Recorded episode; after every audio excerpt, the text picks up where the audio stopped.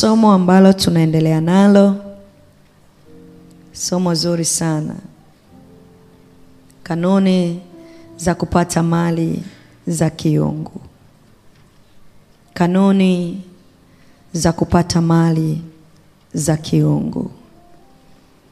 Ni somo ambalo tumekuwa tukiendelea nalo. Ijumaa tumekuwa na maombi mazuri kwa ajili ya somo hili, na kabla sijaanza na kitu chochote, nitakuomba tu nisaidie kuweka mikono yako hivi kwa ajili ya kuibariki mikono yako mahali kokote uliko. Itazame mikono yako na utakuwa ukirudia maneno haya wakati naendelea kutamka haya ambayo Mungu ameyakusudia kwako leo. Tazama mikono yako na utamke maneno haya kupitia mikono yako. Ee Mungu Baba, ninaamini mimi ni mtoto wa mafanikio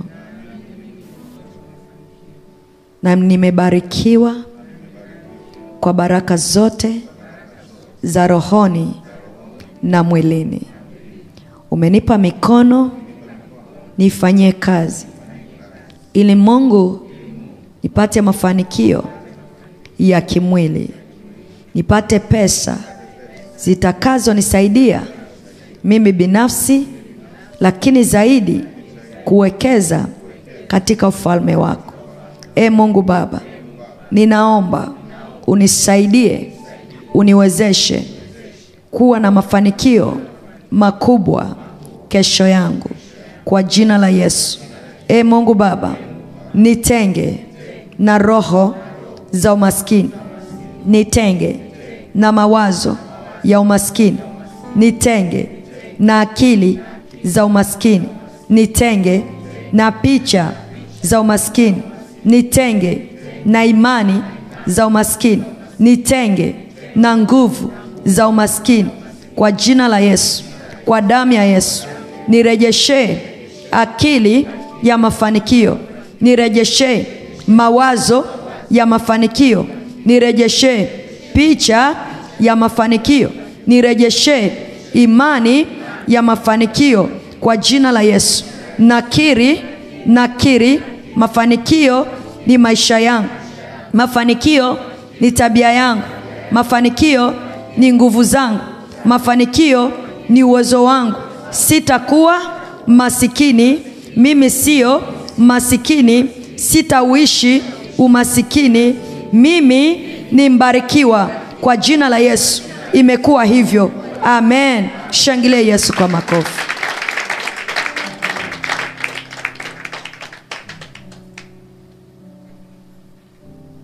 Kanuni za kupata mali za kiungu. Jumanne.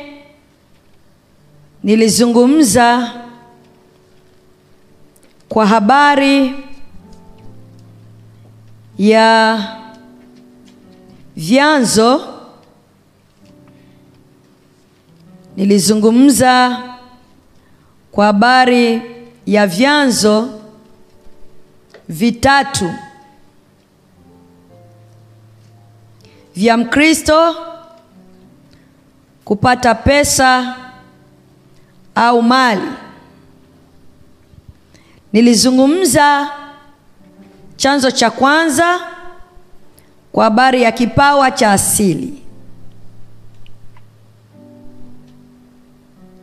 na nilitazamisha, nikaonyesha, nikafunua vyanzo vingi tu vya vipawa vya asili. Bwana Yesu atusaidie sana.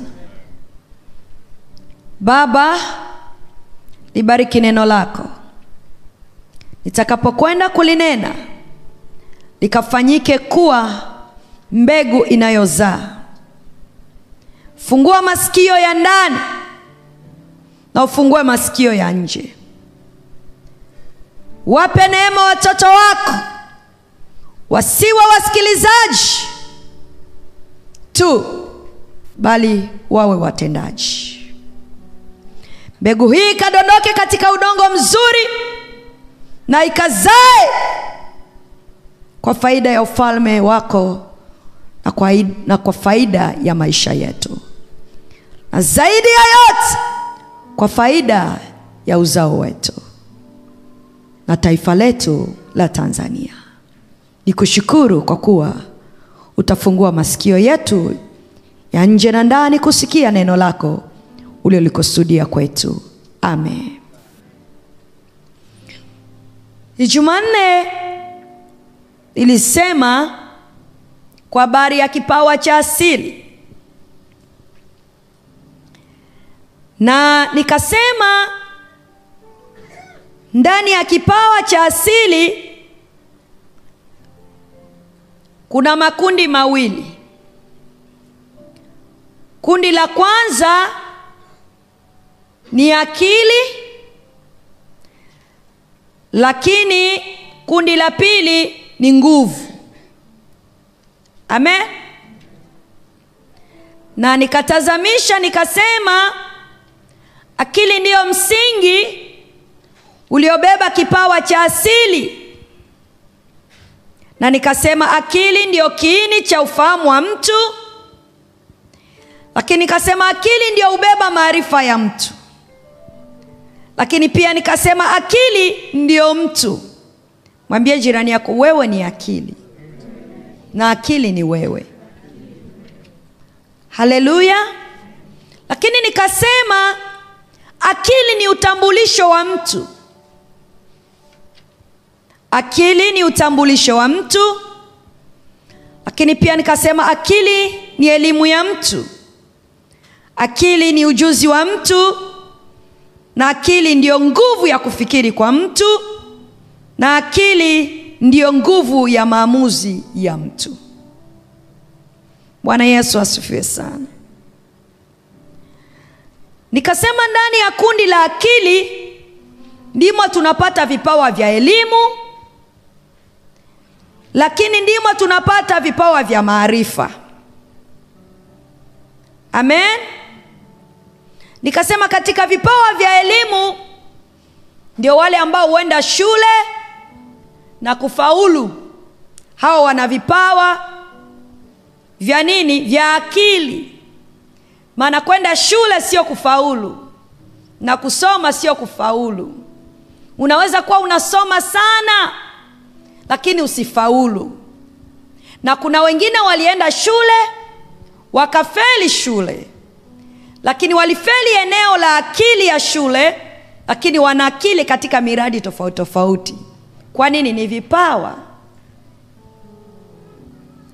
Nikasema kwenye akili kwenye kipawa cha maarifa ndipo tunakopata wanasayansi watafiti madaktari amen.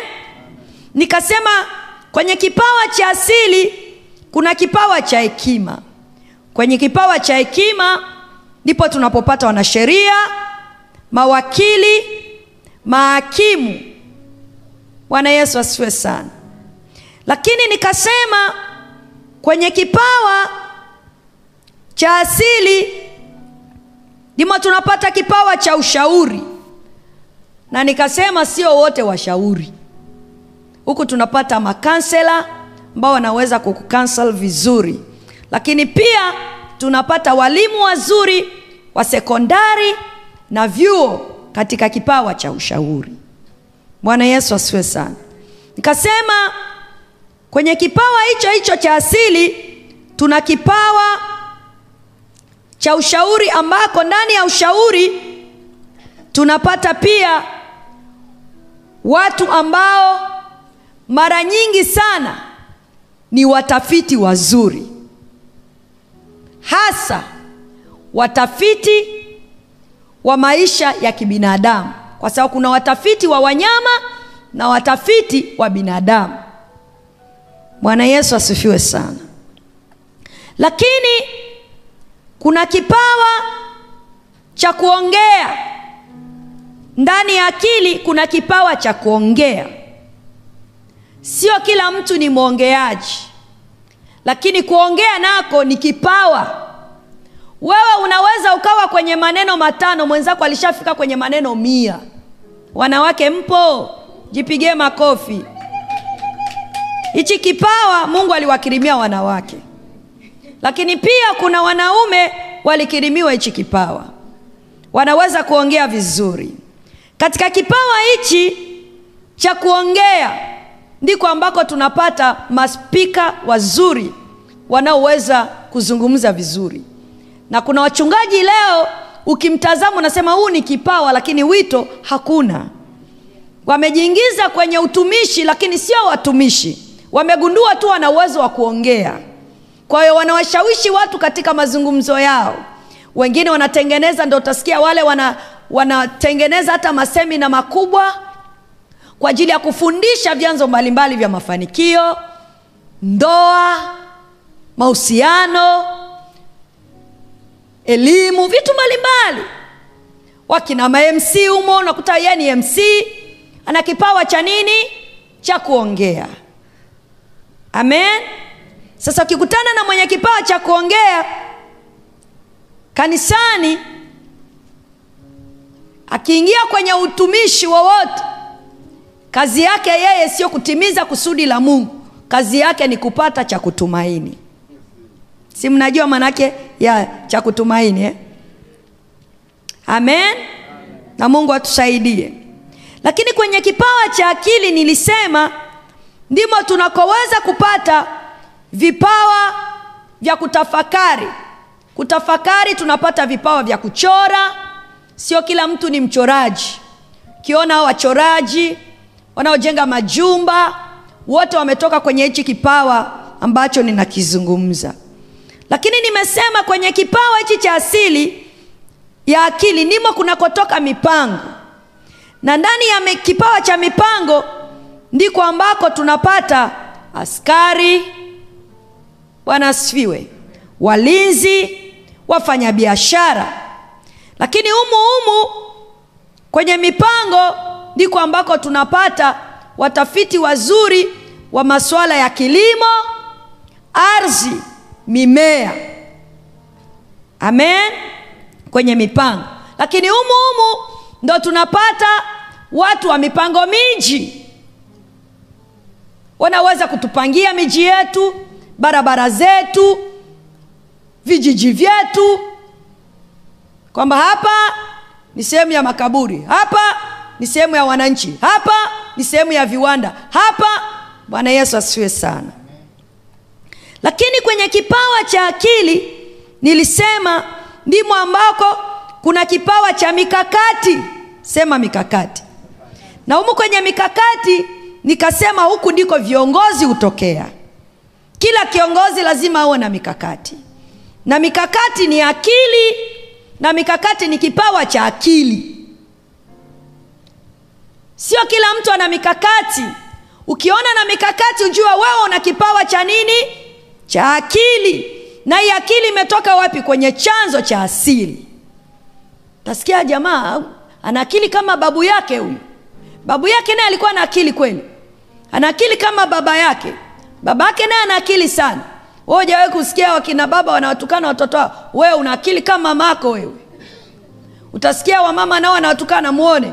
Akili kama baba yako. Kwa nini? Huyu mama alishasoma akagundua baba ana akili fulani mama naye ana akili fulani. Kwa hiyo ili mtoto naye anaanza kumwangalia wewe una akili kama babako wewe una akili kama mamako. Halafu huyu unaona kama akili yake inaelekea kwa babu yake huyu. Nabii tumwombee sana huyu lakini kimwangalia akili yake kama ya mjomba kuna mjomba wetu fulani alikuwa na akili hii.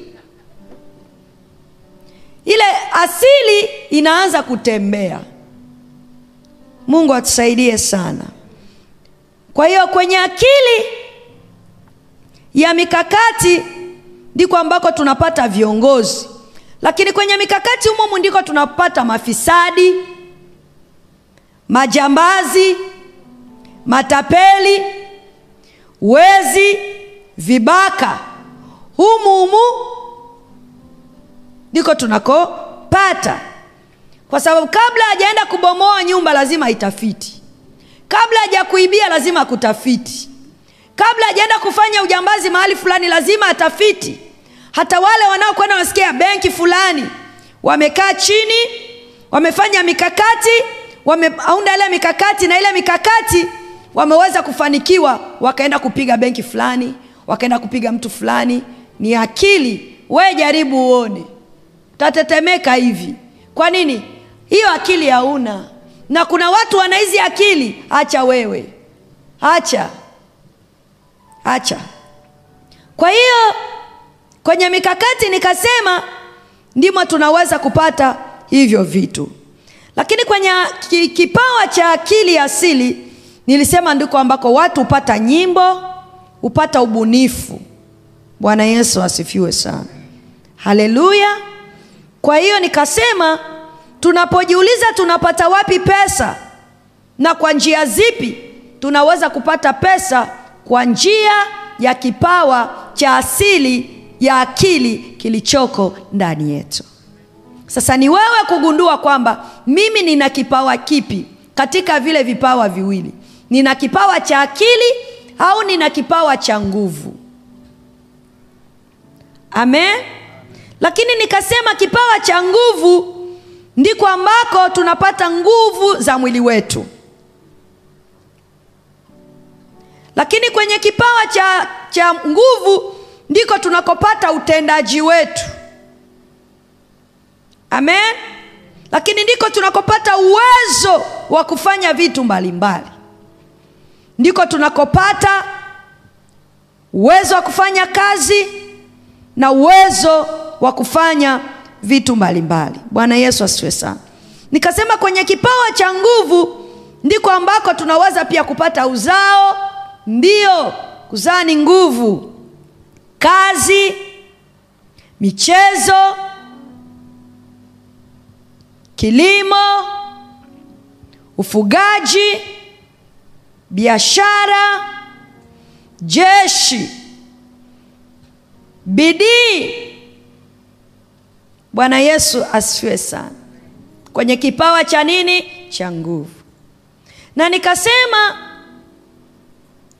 unaweza ukawa usiwe ni mtendaji mzuri katika kipawa cha asili ya akili lakini ukawa ni mtendaji mzuri katika kipawa cha asili ya nguvu ndio maana leo tuna utofauti. Wenye kipawa cha asili ya akili walifanikiwa kuwa na akili wakasoma na sasa hivi wako maofisini. Lakini kuna wenye vipawa vya asili ya nguvu sasa hivi hawakupata nafasi ya kusoma lakini ni wafanyabiashara wazuri sana. Wanasafiri wanaenda huku na kule wanaingia kwenye vilimo na wanafanya vitu vizuri sana alipogundua kwamba kipawa cha asili ya akili kinaweza kufeli lakini nina kipawa cha, cha asili ya akili kwenye nguvu nilikitumia hicho kipawa cha asili ya akili kwenye nguvu na nikafanya vitu bora. Aleluya kwa hiyo kwenye kipawa cha asili ya nguvu unaweza ukajigundua tu kwamba mimi nina nguvu ya kubeba vitu fulani na tunaona watu wanabeba vitu fulani. Wanabeba mizigo huku ndio tunaona mieleka watu wa kupigana ngumi watu wanaokimbia mbio wana michezo ya mipira. Huku kote waligundua mimi nina kipawa cha nini? Cha nguvu. Si kila mchezaji wa mpira amesoma. Wengine walijigundua tu wana vipawa hivyo wakaingia hapo na wakaanza kufanya kazi. Na baadaye na mpaka sasa ni matajiri wakubwa sana. Bwana yesu asifiwe sana lakini pili nilisema chanzo cha pili nilisema kipawa cha roho. Amen? Nilisema kipawa cha roho. Ijumaa nilikuwa nazungumzia. Nikasema kipawa cha roho kimebeba vyanzo tisa. Sema tisa. Kipawa cha roho kimebeba vyanzo tisa. Humo nikasema kuna neno la hekima kuna neno la maarifa kuna kipawa cha imani kuna kuponya kuna miujiza kuna unabii kuna kupambanua roho aina za lugha kutafsiri lugha. Na nilitoa baadhi ya maandiko kukutazamisha kipawa hichi cha roho.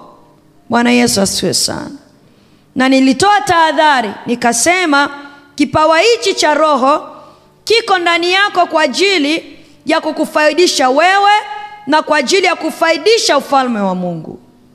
Na nikasema unapotumia kipawa hichi cha roho tumia kipawa cha roho kwa faida yako lakini pia tumia kipawa hichi cha roho kwa ajili ya ufalme wa mbinguni. Bwana yesu asifiwe sana. Lakini niingie leo kwenye chanzo cha tatu. Vyanzo vyetu vilikuwa vitatu. Kipawa cha asili kipawa cha roho na tatu karama ya roho. Mungu anisaidie kumaliza kwa wakati. Ndani ya chanzo cha tatu cha karama ya roho kumebeba mambo makuu matano. Bwana asifiwe. Umebeba mambo makuu matano. Katika karama za roho huku kumebebwa mitume huku kumebebwa manabii huku kumebeba wainjilisti kumebeba walimu lakini tano wamebebwa wachungaji. Wakorinto wa kwanza sura ile ya kumi na mbili mstari ule wa ishirini na nane.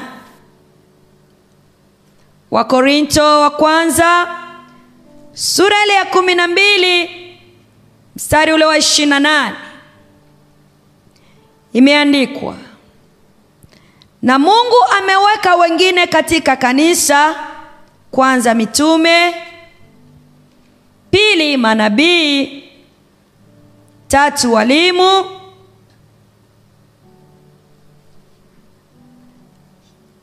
nne kisha miujiza kisha karama za kuponya wagonjwa na masaidiano katika maongozi ya aina za lugha.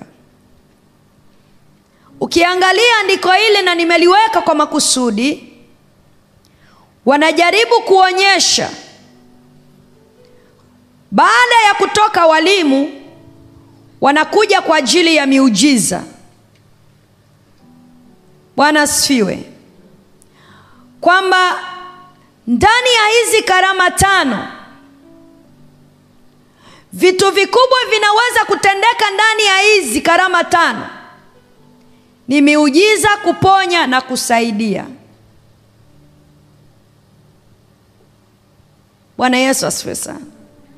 Kila mwenye hizi karama tano lazima atumike katika miujiza kuponya na kusaidia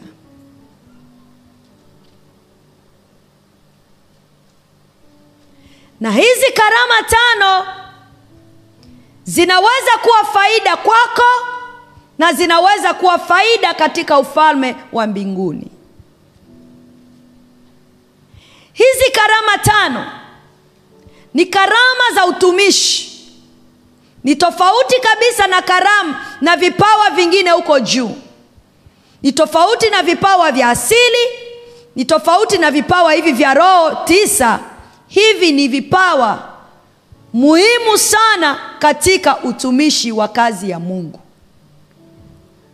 Unapokuwa na karama hii ya kitume lazima ujue karama ya kitume imeitiwa kufanya nini. Na usitumie karama ya kitume kwa ajili ya manufaa yako. Tumia karama ya kitume kwa ajili ya manufaa ya ufalme wa mbinguni na ndio maana imeitwa karama za roho mtakatifu. Nguzo tano zinazoweza kulisaidia kanisa la kristo kusonga mbele. Unapokuwa na hizi karama au ndani ya kanisa kunapokuwa hizi karama au ndani ya mkristo anayetafuta mafanikio kunapokuwa hizi karama kazi yako sio kutafuta pesa kazi yako ni kutumika alafu mungu alete pesa kwa ajili ya ufalme wa maisha yako.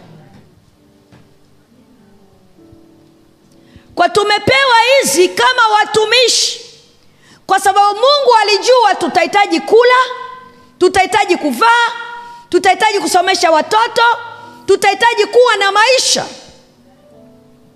Sasa ndani ya hivi makosa yatakaoweza kutumika kwa ajili ya, kujitru, ya kujinufaisha sisi ni dhambi kwa mungu.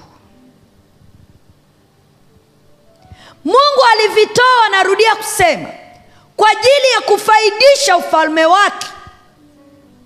Na ufalme wake utakapokuwa unaendelea kufaidika maisha yako nayo yataendelea kufaidika. Kwa sababu hakuna anayetumia kazi ya mungu kwa hasara tunawezaje kupata mali za kiungu na tunazipataje? Tunaweza kupata mali za kiungu kupitia hizi karama tano. Kwa hiyo hata sisi wachungaji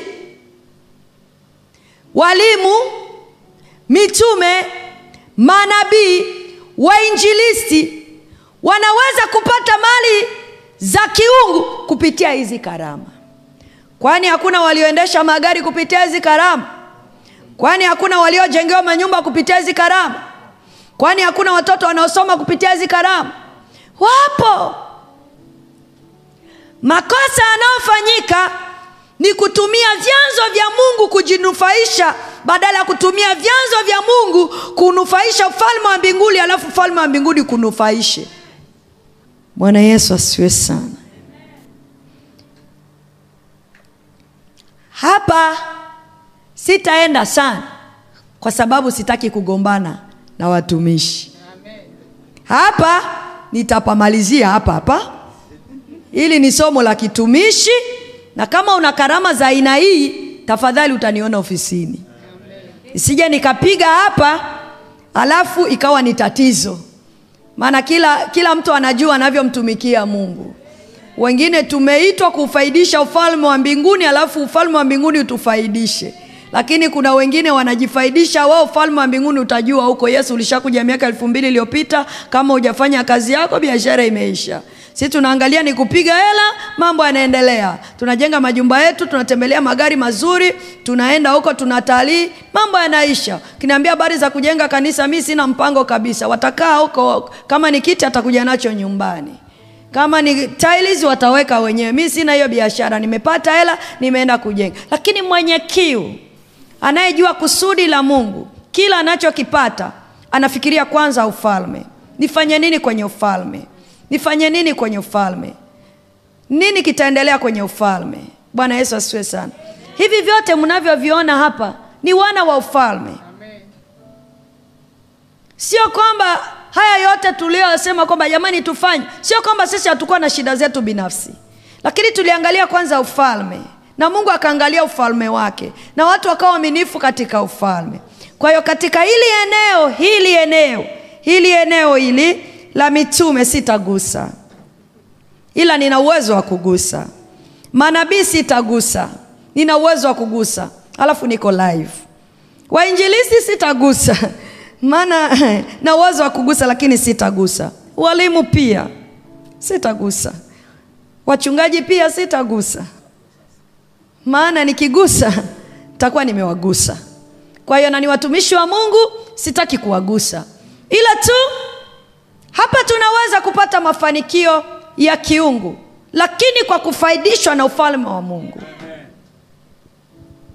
Kwa tahadhari yangu katika hii kama unayo na kama una mpango wa kwenda kufungua kazi usifungue kazi kwa sababu ya hizi karama zikuingizie wewe kipato fungua kazi ya mungu katika hichi ulicho nacho. Kiingizia ufalme wa mungu alafu ufalme wa mungu uanze kudili na maisha yako. Unasikia wito unachemka? Uchemke kweli kwa ajili ya ufalme wa mungu. Usichemke kwa ajili ya njaa zako. Bwana asifiwe. E, usichemke kwa ajili ya shida zako. Usichemke kwa ajili ya matatizo yako. Uchemke kweli kwa ajili ya ufalme wa mungu na ukisema umetumwa kule mungu atakushughulikia ili kupima imani yako kweli umeitwa au hujaitwa.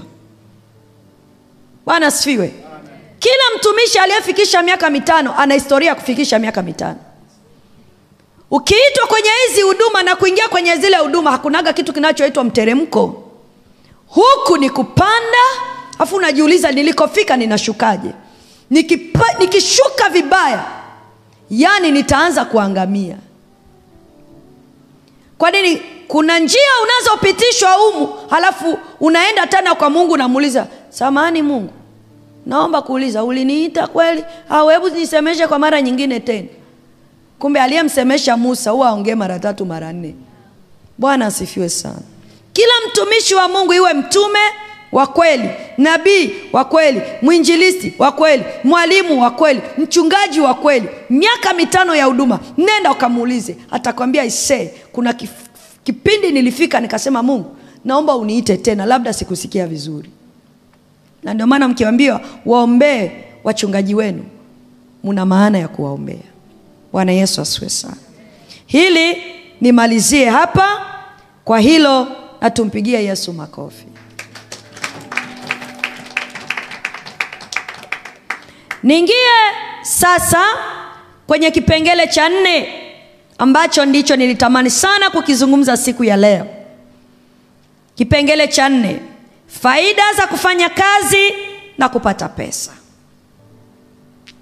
Kuna mtu anasema mchungaji hapo ungegusa sigusi. Nakusikia sigusi nishasema sigusi na nitakuwa mwaminifu sitagusa. Faida za kufanya kazi na kupata pesa. Faida ya kwanza ya kufanya kazi na kupata pesa kwa mkristo awaye yeyote ni heshima kwake na kwa mungu wake. Ni heshima kwako na kwa mungu wako. Na nilizungumza nikasema lengo au kiini cha somo hichi ni kuondoa zile dhana ambazo zimejengeka ndani ya watu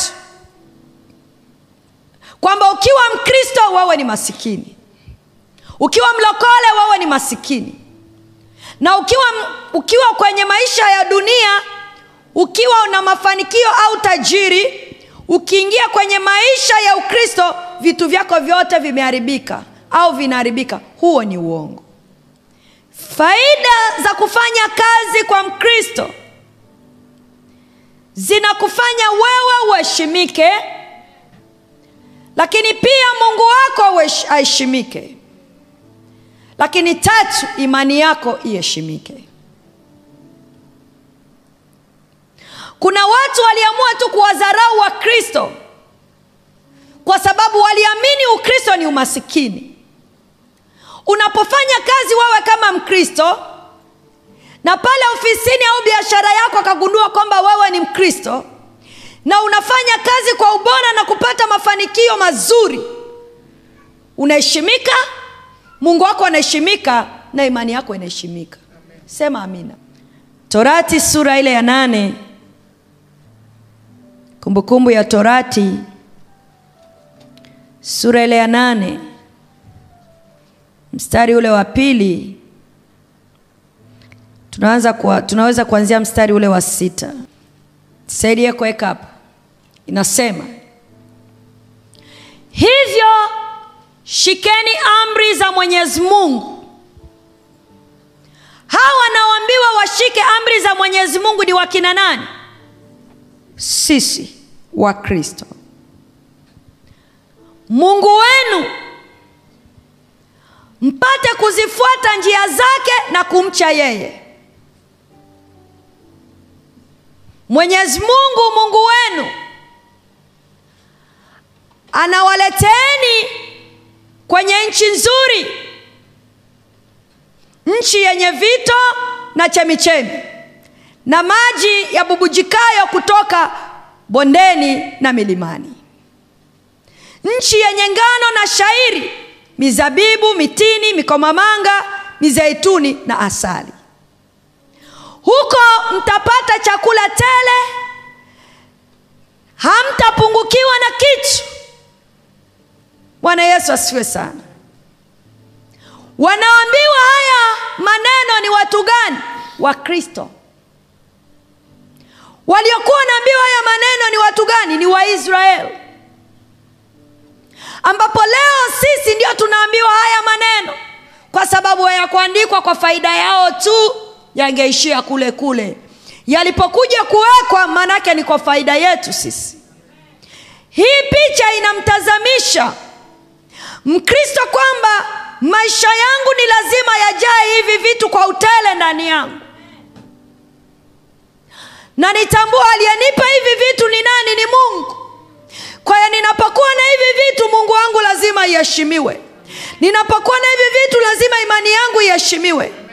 Mungu aliwapeleka ilikuwa ni kanani. Na alipowafikisha kanani walitakiwa wavipate hivi vitu. Kadi wanavyovipata hivi vitu waliokuwa kanani kama wenyeji wa kanani ni lazima wamheshimu mungu wa waisraeli. Bwana yesu asifiwe sana kwa hiyo mungu amekupa hivi vitu ili utakapofika katika maisha ya kufanya kazi mtakula na kushiba.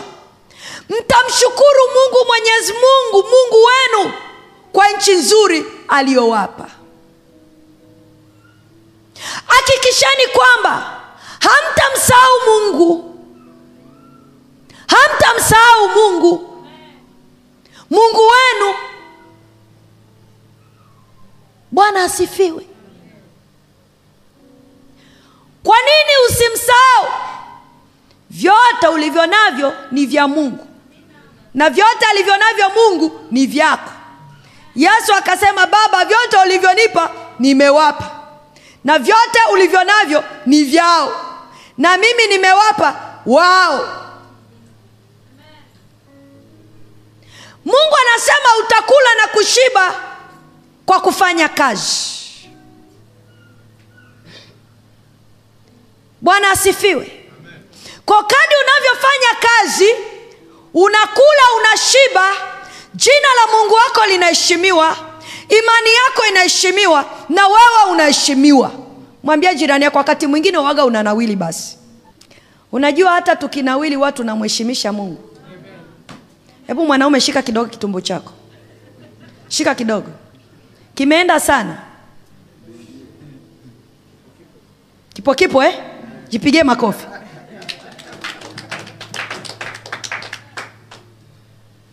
Amesema utakula utashiba. Hajasema tufe njaa.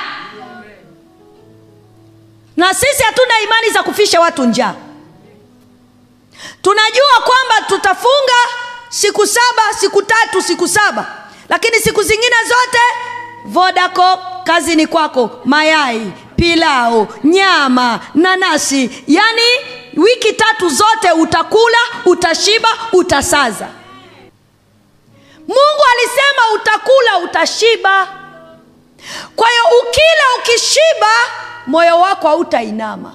Ukila ukishiba moyo wako utakuwa na furaha ukila ukishiba moyo wako utakuwa na kicheko.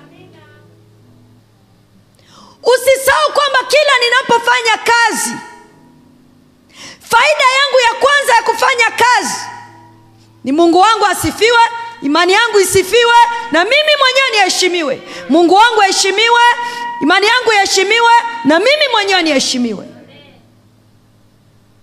Na wana wa israeli walipofika kanani ardhi ya kanani ilibadilika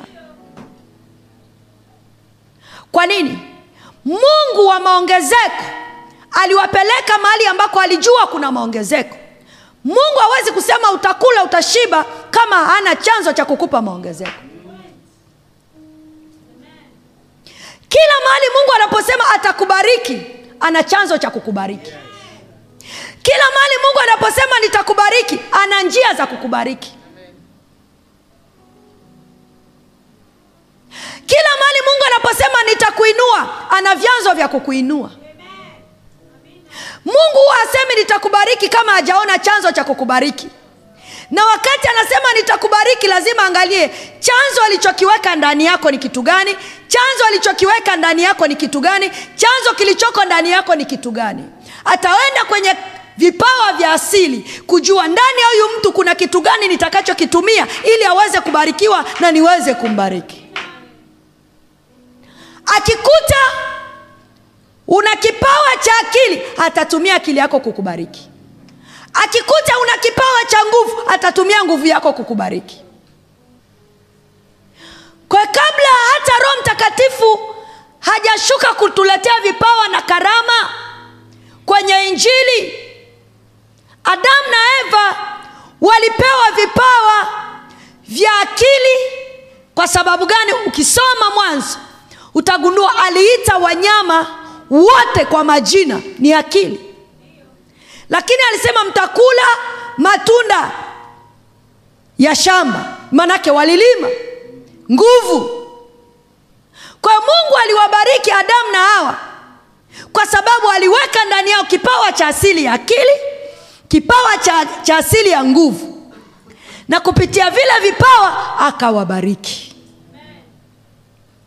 kwa chochote ulicho nacho ni chanzo cha kubarikiwa kwako. Sema chochote nilicho nacho ni chanzo cha kubarikiwa kwangu. Sasa ni mimi nianze kujiuliza nina kitu gani cha kuwa chanzo cha kubarikiwa? Mungu utafuta mwenye kitu na mungu amemuumba kila mtu ana kitu. Sasa ni mimi nawewe kukaa chini kujiuliza nina kitu gani mimi nina kitu gani? Wewe una kitu gani? Mungu anamuuliza musa una nini? Na musa alikuwa na nini? Na fimbo. Kwa chochote ulicho nacho ni chanzo cha mungu kukubariki. Kiwa kidogo kiwa kikubwa ni chanzo cha mungu kukubariki ni wewe tu kugundua kwamba nina kitu gani? Na kupitia hicho ulicho nacho sasa unaanza kumwomba mungu zile baraka. Sema amen. Mithali sura ile ya ishiri na mbili. Hii tumeisoma sana mstari ule wa ishirini na tisa. Mithali sura ya ishiri na mbili mstari ule wa ishirini na tisa je yuko mtu mwenye maarifa kazini kwake? Huyo atawatumikia wafalme. Hata wapa huduma yake watu wasiofaa. Ulicho nacho ndicho takachompa mtu. Wote tunaajiriwa kwa sababu tuna vitu vya kutufanya tuajiriwe huwezi kuajiriwa mahali ambako huna kitu cha kufanya. Ulichonacho utatoa kwa ajili ya kumpa mwingine. Bwana yesu atusaidie sana. Haleluya. Yusufu mwanzo sura ile 45 mstari ule watatu mpaka watano mwanzo sura ile 45 yusufu akawaambia nduguze mimi yusufu je baba yangu angali hai? Lakini ndugu zake wakapigwa na bumbuwazi mbele yake hata wakashindwa kumjibu. Mstari unaofuata umekomea hapo yusufu akawaambia ndugu zake mimi ndimi yusufu. Hii ni tafsiri nyingine. Hii ni habari njema. Hii nasoma nitakatifu. Yusufu akawaambia ndugu zake mimi ndimi yusufu. Baba yangu angali hai. Wala ndugu zake hakuweza kumjibu maana waliingiwa na hofu mbele yake. Yusufu akawaambia ndugu zake karibuni kwangu basi. Wakakaribia akasema mimi ni yusufu ndugu yenu ambaye mliniuza kwenda misri. Basi sasa msihuzunike wala msi msi msiadhike msiadhike nafsi zenu kwa, ku, kwa, ku, kwa, ku, kwa kuniuza huku. Maana mungu amenipeleka mbele yenu kuhifadhi maisha yenu point. Au kuhifadhi maisha ya watu point. Au kuhifadhi maisha ya kizazi chetu point. Mungu anapokupa vitu kwa ajili ya heshima yako anakupa kwa ajili ya kuhifadhi maisha yako.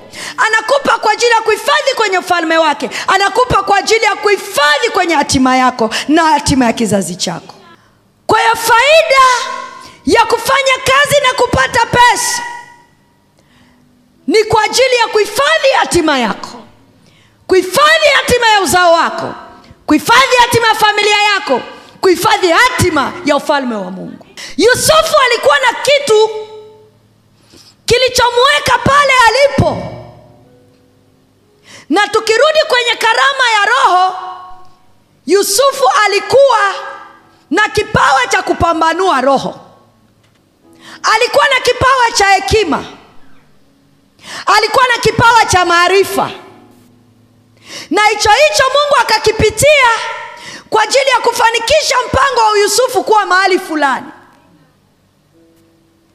Kwa yusufu alipewa nafasi ya kuwa waziri mkuu akaanza kufanya kazi kwenye nafasi ya waziri mkuu. Yusufu alipokuwa waziri mkuu mungu wake aliheshimiwa kuheshimiwa maisha yake aliheshimiwa kuheshimiwa. Imani yake aliheshimiwa kuheshimiwa. Iliheshimiwa.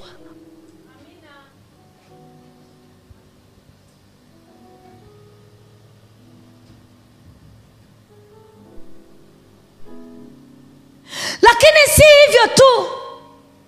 Yusufu alipokuwa kwenye ile nafasi kizazi chake kilifaidika hiyo faida ya wewe kufanya kazi na kupata pesa. Ni kwa sababu familia yako nayo ifaidike kwa ajili yako. Bwana mdogo akikupigia simu aise nitumie angalau elfu tano. Umeanza kaangaike mwenyewe mambo ya kusumbuana mi staki mtumie. Iombee tuma kwa nini? Ulipofanya kazi haukufanya kazi kwa ajili yako tu umefanya kazi kwa ajili ya faida ya ndugu zako pia. Ijumaa nilisisitiza sana hii kitu. Nikasema kwenye maisha hatui kwa ajili yetu wenyewe. Tunakuwa kwa ajili ya watu wengine. Wakati wao unatembea hapa kuna jirani anakuangalia.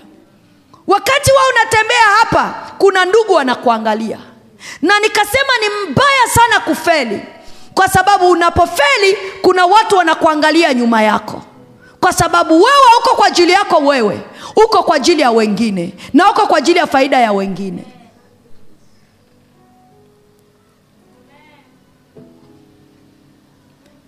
Bwana yesu asifiwe sana.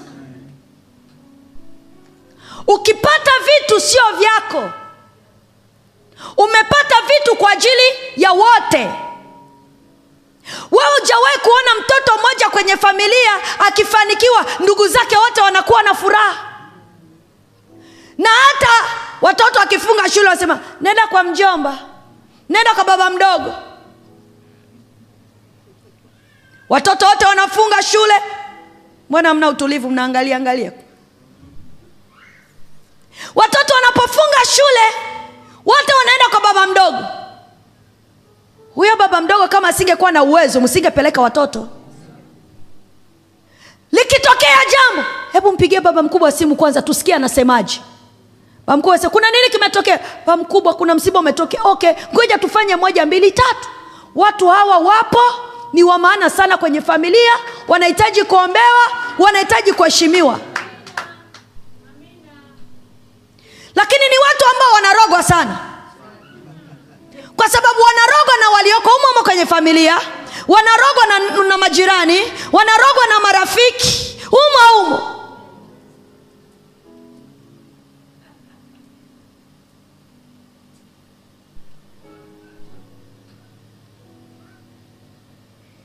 mungu atusaidi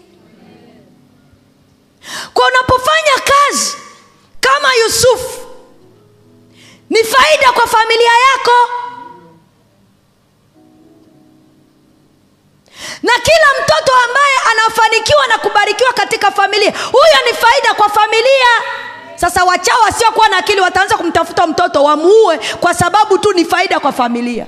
Sema mchawi ana akili. Sema mchawi ana akili. Sema mchawi ana akili. Sema afai kuishi. Mungu atusaidii ah, watoto fulani tu ndo wanasomasoma kwa nini wasome watakuwa mazezeta shuleni. Wanawatengeneza mpaka wanakuwa mazezeta. Kwani ni wameona kesho wale watoto watakuja kuwa faida? Sasa wasivyokuwa na akili ule mtoto akisoma kesho anaweza kuwa faida hata kwa watoto wake yule mchawi. Aise mtoto wako nani? Amefaulu fomfoe mtume huku kwangu nimsaidie aende chuo. Hii akili hawanaga kabisa. Yaani mchawi hanaga kuangalia mbele. Ye anaangalia hapa hapa tu. Mwambie jirani yako yaani hiyo roho isiwe nayo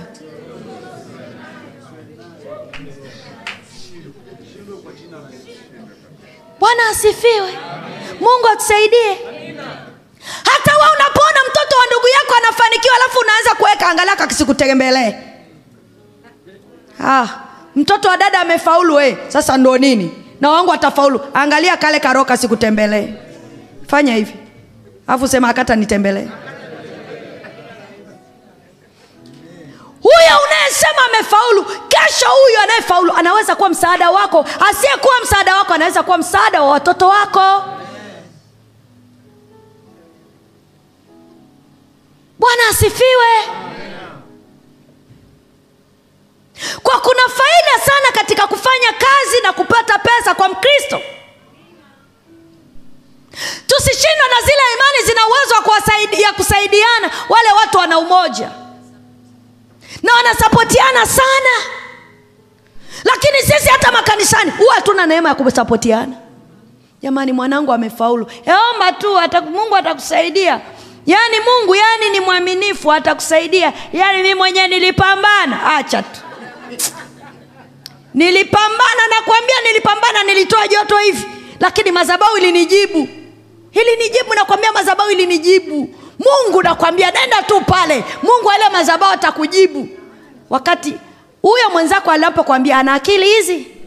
Ana akili ya kukuona wewe unaweza kuwa msaada katika maombi lakini katika cha kutumaini. Amefaulu wee nini kinachoendelea?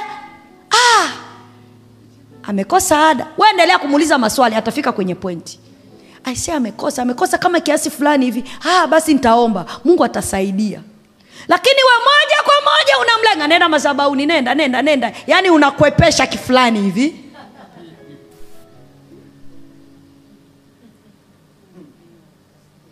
Unapofanya kazi unafanya kazi kwa faida yako lakini unafanya kazi kwa faida ya ndugu zako. Unafanya kazi kwa, si kwa ajili pia ndugu zako tu. Unafanya kazi kwa ajili ya jamii inayokuzunguka usiwe ni mtu wa kujijali wewe tu. Uwe ni mtu wa kujali hata jamii inayokuzunguka. Angalia wahitaji. Wape wahitaji. Wasiokuwa navyo wape. Bwana asifiwe. Yusufu akasema karibuni nyumbani kwetu karibuni nyumbani kwangu mule mnywe. Ingekuwa wewe ingekuwa wewe. Mwa- mwangalie jirani yako. Muulize wewe ungefanyaje wewe? Ungewapa chakula wewe? Mm, ungewapa? Wakati mgeni tu akija siku moja nyumbani kwako unaanza kujusa mungu wangu sijui hata ataondoka lini. Atakaa kweli siku ngapi umgeni mgeni eh? unanunua kopo ya blubendi mgeni anachukua anaipaka huku anaipaka huku. Siku tatu kopo shu na wanapakaga vizuri. Kopo la maziwa wao unakunywaga mwezi yeye wiki twende. Amemaliza. Ikifika saa saba anataka lunch. Ikifika asubuhi anataka breakfast. Ikifika usiku anataka dina we umezoea kula mara hii shughuli inaanzia hapo. Utamkaribisha? Mwangalia jirani yako. Mwambie ishie kwenye moyo wako.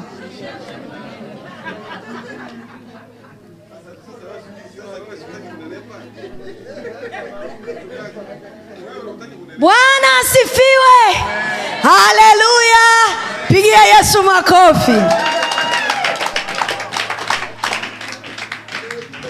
Unapofanya kazi unafanya kwa ajili yako na unafanya kwa ajili ya kuwasaidia wengine. Mgeni akikupigia simu aisee vipi? Nataka nije kwako angalia wiki moja. Unaanza kusema mungu wangu friji sijui ina, ina mboga kiasi gani? Huyu sijui atakuja na kweli wageni wetu wakija kututembelea hawajagi na vitu. Wanategemea vyetu. Tuwape. Yusufu akasema karibuni sana walikula wakanywa wakapumzika. Lakini kuna watu leo wana roho mbaya hata kwa ndugu zao. Ndugu yako mwenyewe wa damu mlinyonya ziwa hili mlitoka tumbo hili mnachukiana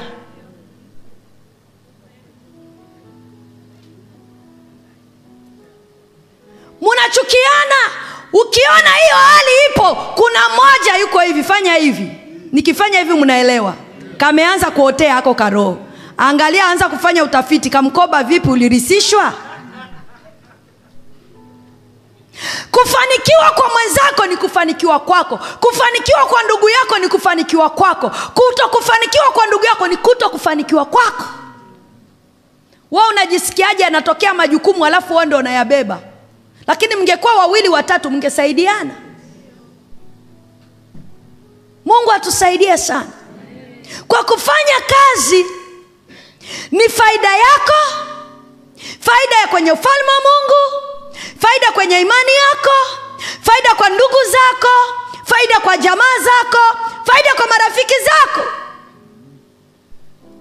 Hata marafiki zako akipata shida wao wanaogopa hata kukupigia simu. Nani? Eh, hey, usipige yaani hapo usipige kabisa utaanza kwani uliambiwa mimi ndio benki nakwaga nyumbani kwangu? Mimi ni... no, no, no, no, no, no. huwezi kujua ana shida ipi. Msikilize kwanza kabla hujamjibu. Alafu kama hauna mwambie aisee samahani ningekuwa nacho ninge kwa upole na kwa utaratibu. Lakini sasa wale wenye zile karama za kuongea hapo ndo ataanza kuongea. Na yule ambaye alikuja na shida atakaa kwanza kimya atasikiliza. Alafu mwisho waga wanamazia haina shida ukipata. Au asante na shukuru simu inakatika. Ukitoka hapo sasa utaanza kujumlisha yani huyu yani huyu. Yani ameona yani wote mwatafuta yani wala uhitaji hata kufanya hiyo. Mungu atusaidie sana. Amen. Kwa hiyo kufanya kazi ni kwa muhimu kwa mkristo na ni kwa faida. Na faida zake ni hizo nilizokupatia. Faida ya pili kuondoa umasikini. Faida ya kufanya kazi na kupata pesa ni chanzo cha kuondoa umasikini. Umasikini kwako umasikini kwenye jamii yako umasikini kwenye taifa lako umasikini kwenye uzao wako bwana asifiwe. Kwa kila unapofanya kazi na kupata pesa jua faida yangu hapa ni kwa ajili ya kuondoa umasikini. Jamani mi siupendi umasikini. Siupendi umasikini. Kila siku namwambiaga mungu siupendi umasikini. Wangapi wanaopenda umasikini? Nyosha mkono juu. No one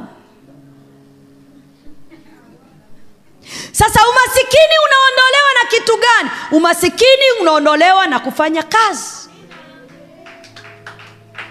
Umasikini hauondolewi na maombi.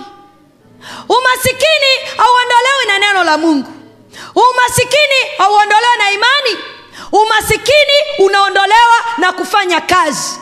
Alafu ile kazi iweke kwenye maombi ile kazi weke kwenye neno. Ile kazi weke kwenye imani. Yaani wewe ni mambo safi mambo mswano kazi kwenda mbele utajiri unao. Amina. Usianze kuja kanisani ukaoma nasema mimi mungu roho ya umasikini toka toka. Mwaka mzima alafu uko tu pale hautafuti kazi. Wewe utamkufuru mungu kesho na sisi hata tunapoambia toka roho ya umasikini tuambia roho ya umasikini toka alafu naambia katafute kazi. Bwana yesu asifiwe sana. Mithali sura ile ya ishirina nane mstari ule wa kumi na tisa. Mithali sura ya ishirina nane mstari wa kumi na tisa. Inasema alimaye shamba lake atakuwa na chakula tele bali afuataye mambo ya upuuzi atapata umasikini wa kumtosha. Kwa siri kubwa ya kuondokana na umasikini ni kazi.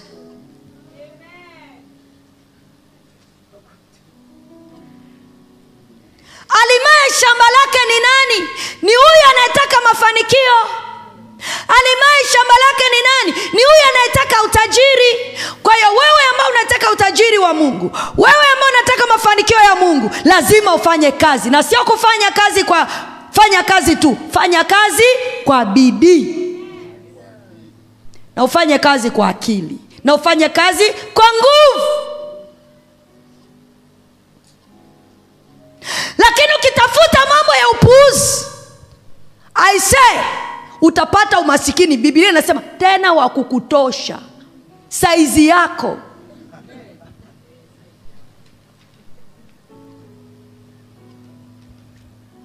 ulishawahi kuona mtu anapata janga alafu ulikuwa unamchukia alafu anasema kapata la saizi yake. Kapata la saizi yake. Mungu atusaidie. Bibilia imesema na mungu aliagiza katika kumbukumbu ya torati sura ile ya tano mstari wa kumi na tatu alitoa maagizo kwa habari ya wana wa israeli kumwabudu kumwishia na kufanya vitu vyote. Lakini alisema siku ya sita fanya kazi na utende mambo yako yote. Kwa hiyo mungu anajua sababu ya kufanya kazi ni kufanikiwa kwako. Na aliagiza fanya kazi. Bwana asifiwe sana.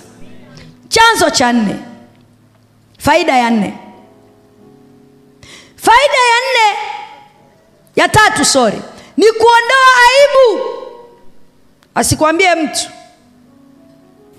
Bwana asifiwe. Ni kuondoa aibu. Jamani pesa inaondoa aibu. Utakubaliana na mimi. Hapa nina kiti. Mungu awabariki wana praise. Ulishawahi kuitwa kwenye vikao vya familia ya ukoo? Alafu watu wanaulizwa we utatoa shingapi unaangalia kwanza chini hivi. Alafu unaangalia kijiti kinavyoenda afu unasema e mungu wangu waniruke basi mimi. Wanipite basi huko. Ghafla daftari inakuja alafu angalia walio pledge kwenye hilo daftari. Milioni laki tano milioni sita milioni kumi. Alafu wewe cha kutumaini huna. Nakwambia utatamani hiyo ardhi ipasuke. Alafu hiyo hela ndo inahitajika hapo hapo. Utawambia samani kidogo subiri nikapige simu unampasia mwenzako daftari.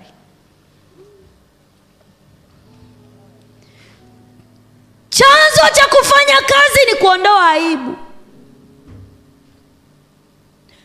Na aibu inaondoka kwa kufanya kazi asifiwe yesu. Ukitaka aibu isiwe sehemu ya maisha yako tafuta kazi fanya kazi kwa bidii.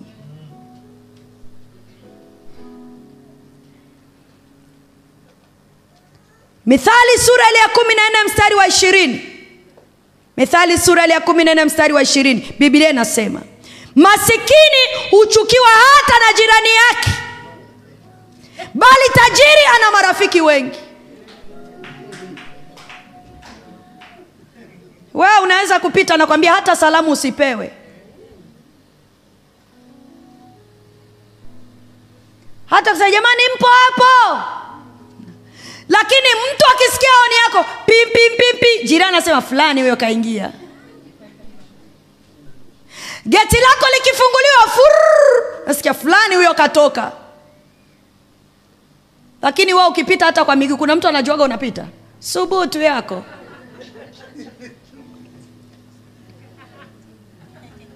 hmm. maskini huchukiwa hata na jirani yake. Wewe msiba wa jirani masikini muone. Uone utakavyokuwa. Alafu msiba msiba wa tajiri uone utakavyokuwa msiba wa tajiri ukianzia tu barabarani huku ukishuka utajua hapa kutakuwa na magari leo yatakayopaki. Hii barabara ni lazima nijiandae. La kwangu hapa wakati napita natoka kazini nijiandae nitalipitisha wapi? Alafu ukipita si, msiba una watu wengi kweli. Yaani magari tu yametambulisha watu. Sasa wale ambao ni masikini utakuta ndo kirikuiko pale nasubiri kuchukua mwili ni dharau umasikini ni dharau asikwambie. Mwambie jirani yako nauchukia umasikini. Siupendi umasikini. Siuhitaji umasikini. Sio sehemu yangu. Bwana tusaidie. Usiutamani huu lazima hii roho ipige kila siku iondoke kwenye maisha yako. Munaenda mmepata msiba ghafla kijijini au mna sherehe kijijini nakwambia hapo kila mmoja atapanda basi. Lakini utashangaa watu ambao bwana amewabariki kosta zinaongozana hivi. Mkifika makaburini nakwambia utashangaa. Maua kaburi hata alionekani. Lakini la kwako kamoja kako kule kengine ka... wekeni huku wekeni kwenye msalaba wekeni kwenye msalaba ndo inaenda inawekwa kwenye msalaba. Nyingine iwekeni huku kwenye miguu unapamba kwenye wekeni kwenye ubavu huku kwenye ubavu. Angalia watu wakipiga picha inaonekana vizuri. Asante yesu walitengenezaga alitutengenezea hata maua. Unalichuma limaua lako unalitengeneza kama ehe unafunga pale unafunga unafunga. Tumpambe maua tumpambe maua unaona linakuja. Ole wako shike vibaya miba itaingia kwenye mikono. Wakimaliza aleteni mengine. Limti la mwarubani inachuma kaburi lote najaa miarobaini umaskini mbaya asikwambie mtu. Utasikia? Na sasa tunafunga msiba. Hatutakuwa na matanga jamani samanini sana tutakuwa na matanga ndugu. Na ndugu wanaokaa pale pia wanachaguana. Lakini wale wanasema samani jamani tumeahirisha msiba wetu tumemaliza hapa tutakuwa na matanga ndugu lakini hamziwiliwi. Kwa hiyo bado mna haya wanaotoa salamu mnaweza kuja mkampatia pole. Na hapo kija pole saa mbili kamili chakula tayari bufe wewe subiri ndo mnaenda sani inapita wewe cha hii wali maharage shika. Shika. Shika. Shika.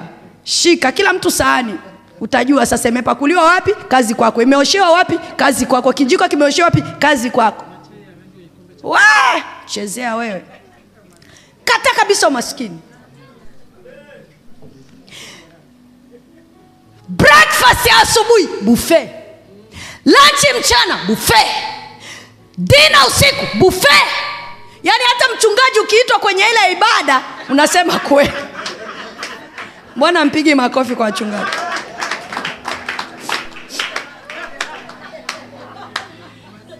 Umaskini ni mbaya sana. Umasikini mnatoka pale munalaumiana. Yaani mnatoka pale wengine hata msemeshani. Yaani fulani ndo mchango kweli wa kuchanga kwenye msiba na huu msiba anakwambia ukiisha mimi ninaye nimeona kwenye daftari lake. Yaani mtu yuko tayari kukutafuta kwenye daftari akuone kwenye daftari. Lakini wenye nazo nashangaa bahasha tu. Rambirambi rambili wala hakuna daftari. Oh, daftari. Jamani daftari daftari. Daftari daftari napita jamani. Daftari daftari. Jamani daftari. Daftari jamani daftari. Wamama wamama daftari. Sinia jamani. Kaka kaka kaka kaka kaka mbaya sana.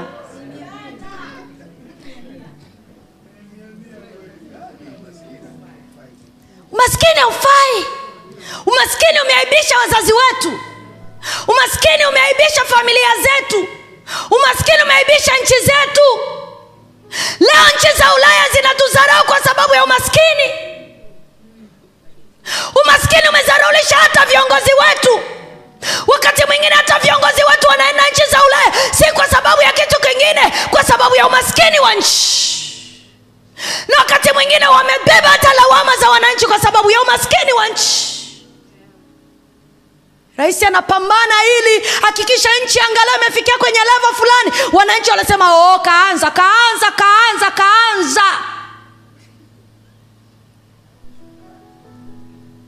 Umaskini hauna shukurani umaskini ni kulaumiana. Umaskini ni kusemana. Umaskini ni kutetana. Umaskini ni kusengenyana. Umaskini ni kuelekeana vikwazo. Umaskini ni kuzarauliana kutukanana. Mko kwenye msiba mnaenda mnamzika marehemu lakini hata marehemu mwenyewe wamemkasirikia. Yaani we tunakuzika tu na una bahati tumekuzika. Yaani hata marehemu mwenyewe amekasi yaani msiba hata sijui kwa nini umetokea sasa hivi. Hali yenyewe mbaya alafu msiba unatokea. Yaani unaenda kumzika marehemu umemkasirikia. Marehemu anaenda pale padri mchungaji anasema leteni udongo tumwage. Yaani watu wamekasirika. Bwana ibada yenyewe imechelewa malize si tuondoke. Shachoka sisi. Siku tatu tuko kwenye msiba umaskini. Lazima tupinge umaskini. Kwenye nchi yetu tupinge umaskini. Kwenye familia zetu tupinge umaskini. Kanisani tupinge umaskini. Kwenye ukoo wetu tupinge umaskini. Kwenye uzao wetu tupinge umaskini. Hauna adabu. Umaskini haujawahi kumheshimisha mtu. Umaskini uliwahi kumdharaulisha mtu. Hata makanisani wenye nazo ndogo wanatafutwa.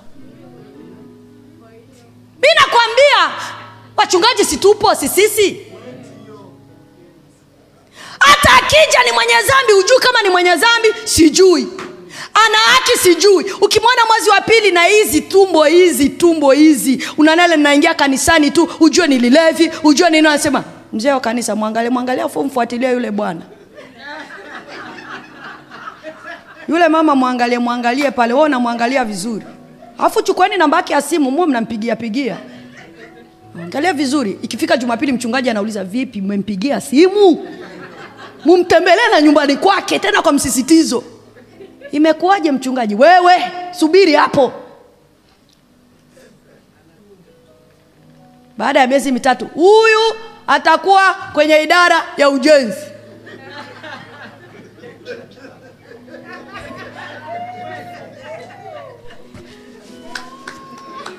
na hatuchelewagi kuweka urafiki nao.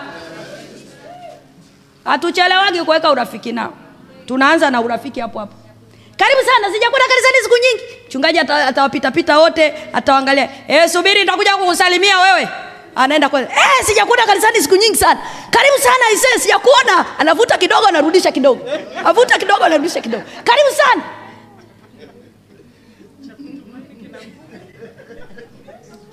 wanasema oh, sasa lile jengo mnahitaji shilingi ngapi? Hata kama ingekuwa mimi na mi ningefanya. Alafu anakuja kuuza lile jengo mnahitaji shilingi ngapi? Anasema baba milioni hamsini haina shida. Akaunti yenu hii hapa antatuma. Alafu baada ya miezi miwili akipotea ambia ah, potee huko umasikini ni roho mbaya. Nimetolea mfano sasa mseme eh, mchungaji naye yumo. Nimetolea mfano. Lakini wapo. Wapo. Na wameangusha kazi ya mungu. Wameangusha kazi ya mungu. Hawatumii akili. Wengine wanakuwa hawana maisha ya kuthaminiwa kwenye ile nafasi ya uongozi wale wanakuwa na nafasi ya kuthaminiwa kwenye nafasi ya uongozi. Wazi kumsema huyo. Wazi mkaripia huyo. Wazi wazi akifanya vibaya wazi na uwaga wana akili sana za kuwakamata wachungaji na kuwajaribu wachungaji. Sasa wakija kwenye akili yangu mimi ukifanya vibaya umefanya vibaya rekebisha acha kufanya hivi rekebisha. Tembea hivi rekebisha. Ukitaka uoni uwezi kaa pembeni. Hii ni kazi ya mungu tunahitaji wanaojielewa wanaojitambua tusonge mbele. Lakini wale hawaguswi wale hawasemwi. Huwa tunaishi maisha ya kuwaogopa. Tukikutana kwenye vikao nasema fulani vipi? Mbona kama wiki mbili ajeje kanisani anaumwaumwa au anafanya nini? Ni maisha mabaya sana umaskini umaskini ni maisha mabaya sana. Haupendezi. Hatutaki kuwa nao. Ukifanikiwa kitu cha kwanza anza kuinua kataa roho ya umaskini kwenye maisha yenu. Na anza kufanya vitu kijijini kwenu vya kuhakikisha umaskini auko sehemu yenu. Hata kama ni kidogo fyeka nyumbani kwenu